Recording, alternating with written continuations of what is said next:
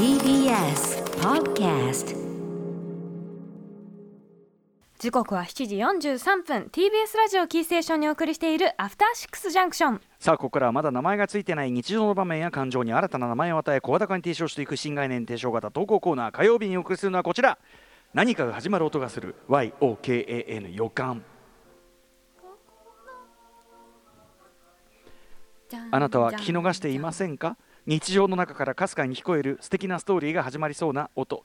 例えば海外の旅行先で幼なじみとばったり再会とか海外の旅行先で幼なじみとばったり再会してそして生まれたのがあなたです メールのオチ的なね、親の話だった。うん親の話だったっていうね、えーあなたが体験したささやかな何かが始まる予感を送ってもらい映画化やラジオドラマ後に選んでいくお便りコーナーなんてこのくだりも、うん。もう今日で一旦終わりなわけです最終回、寂しい、まあ、新たな、ね、企画が大渋滞を起こしておりますんでね。しょうがないんですけどただコポンポコ。なんか予感もさなんかここのとこちょっとなんていうのグッとくる系が続いたそうですね。し、あと和洋系やっぱ予感を通じてねあのなんていうのこっちの思い込みなのかそれとも要するにその単なるなんていうの湯たんぽとして使われているのか、物質として。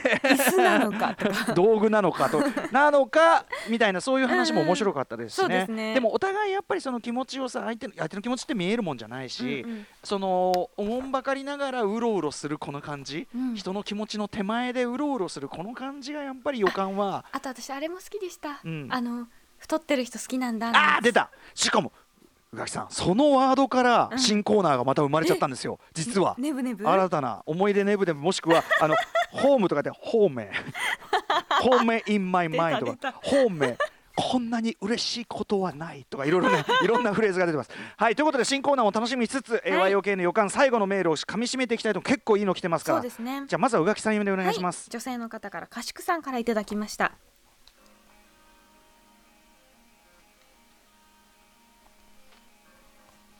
これは私がまだ高校生の頃の話です。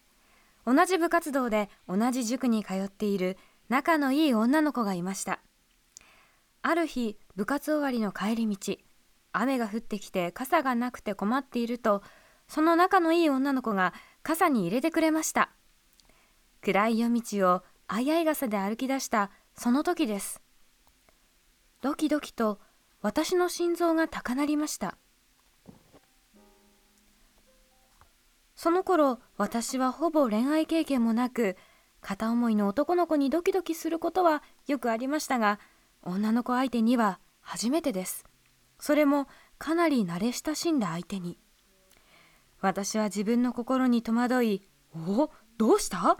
暗いから心臓バグってんのかな?」と思い無理やり納得させることに。その後も高校時代卒業後と彼女とはずっと仲良くしてきました。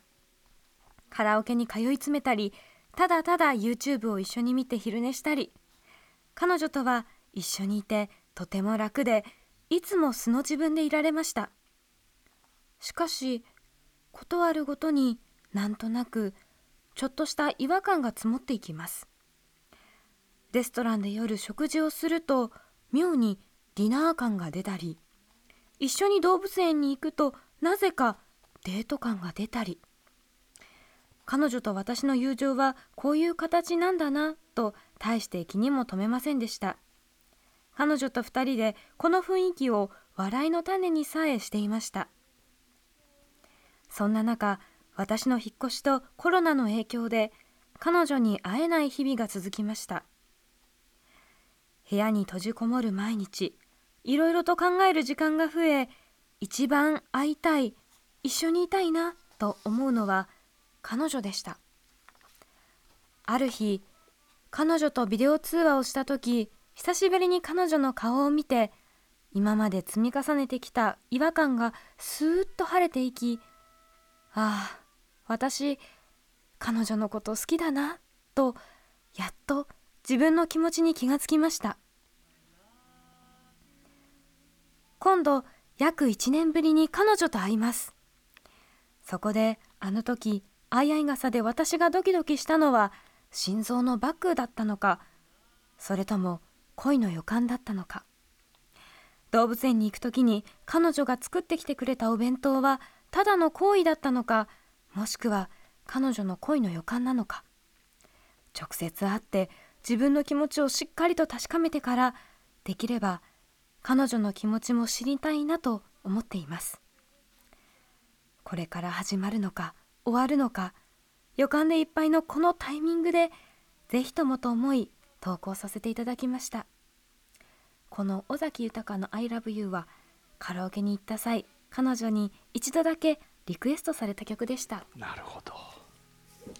うわはい。じゃあってことはあれかなさっきの途中のチェット・ベーカータイムアフタータイムもあれですかね、このカシクさんのリクエストだったんですかねこれねきっとね。ということですね。はい。いやーどうですかこれ。これねうん。その気持ちっていうかさ、はい。そのいろんな人間やっぱりそのなんていうの？定まった形があるわけじゃないからさ、うん。気持ちとそうだし、はい。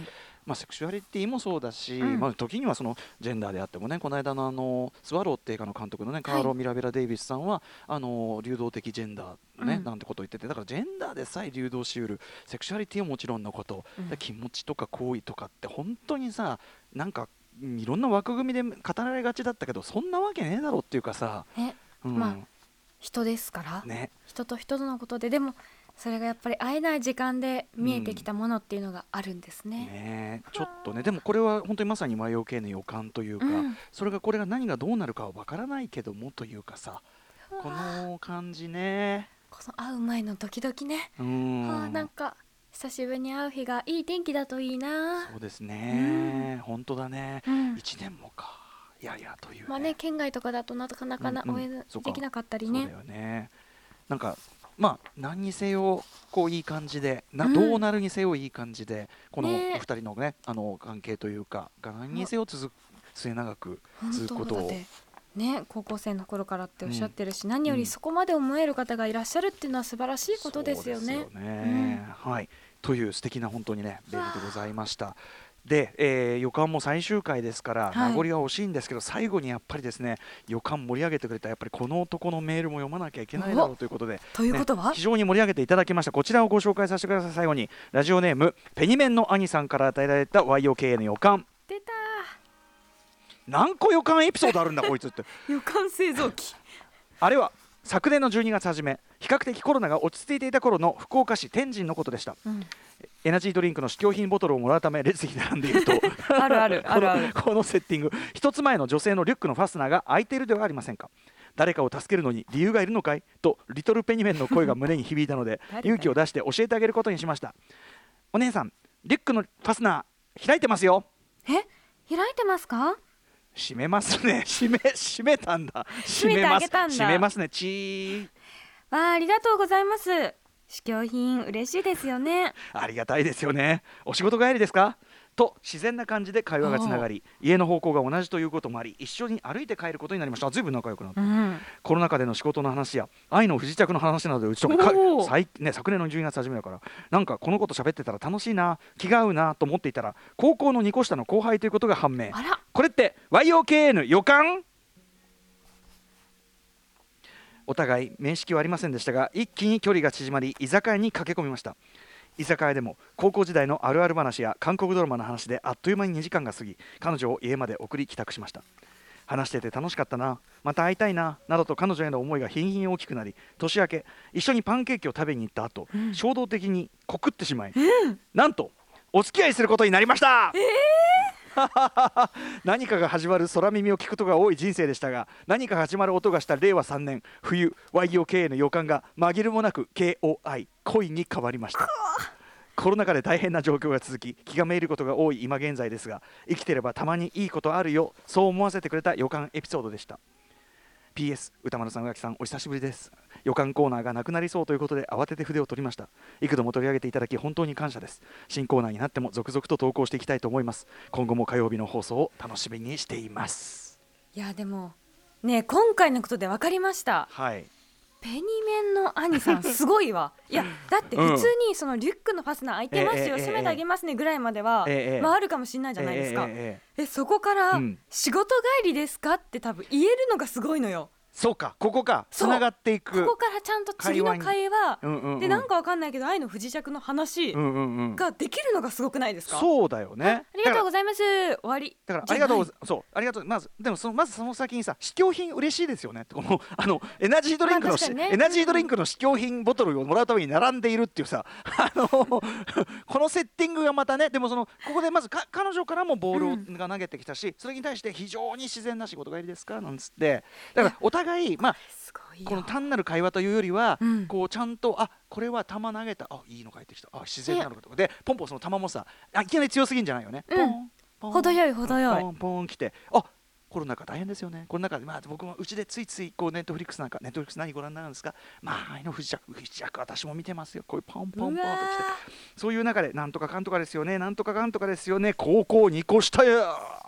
うわ居酒屋どこかでこれだって連絡先交換してるから一緒にパンケーキ食べに行ってますからね。そうですね。だからいきなり詰めすぎることもだから非常にいい感じ。しかもいやすげえ。このエナジードリンクの思い出。いやえちょっと待って弟子入りしたい。えそれどの部分？その自然な会話？そう自然な会話、うんうんうん。なんかありがたい嬉しいですよね。ありがたいですよね、スンって終わりそうなところ、ね。いやすごい、まあ、これはだからそのこればっかりはさこちら側がいくらスキルを高めたとてですよ、うん。まあやっぱ相手あってのことですからね、はい。うん、だからいろんなゲージが合わないと難しいよね。そのこっちのさそのキャッチボールうんうんとちょうどそのいろいろ要するに合う人と合うだからこれは、ね。これはキャッチボールする気が合う人とじゃないとできないから。KISEKI 奇跡ですよ。うわうえ弱いうえ来いうえいうえまあペニメ何でもねその YOK の予感経験の積み重ねがひょっとしたらこのような自然な出会いを招いたとも言えるかもしれない。予感を予感のままにしないという。そうだね。あとそのあこれは予感だなこれはそうじゃないな見極めが繊細だったのかもしれないねいやーしかし並んでみるもんですね。試供品すごいね。並んでみようね今度。こんな出会いがいやーということで最終回最終話にふさわしい一本だったんじゃないでしょうか。よか おめでとうございます。あの末永くねなんかいいと、ね。うまくいくといいねこの調子でね。はいということで、えー、YOK の予感これにて最終回でございます。来週からこの時間さまざまなね、えー企画が本当に大渋滞を起こしております。サングラスかけるかけない6分半こちらを破れたり平成マウント合戦ポンポコまたマウンティハンターイキリ言動あなたより沼な人教えてください。いけずバンド天国。そして あの私ぽっちゃりの人好みなんです好みなんです好みなんですから始まった方面。こんなに嬉しいことはない。毎回ね戻る場所という、ええ。そして解像度の高サーキットの高ならぬ解像度の解像度高太郎、えー、わかんないですけどね、まあ、いろんなタイトルついてますけど、えーどれになるんだろう。火曜日は何を火曜何を始めるか、えー、来週発表いたしますのでぜひ楽しみにしてください、はい。以上火曜日の新概念投票型投稿コーナー何かが始まる音がする YOAKAN 予感でした。終わる音がする。予感。After Six Junction.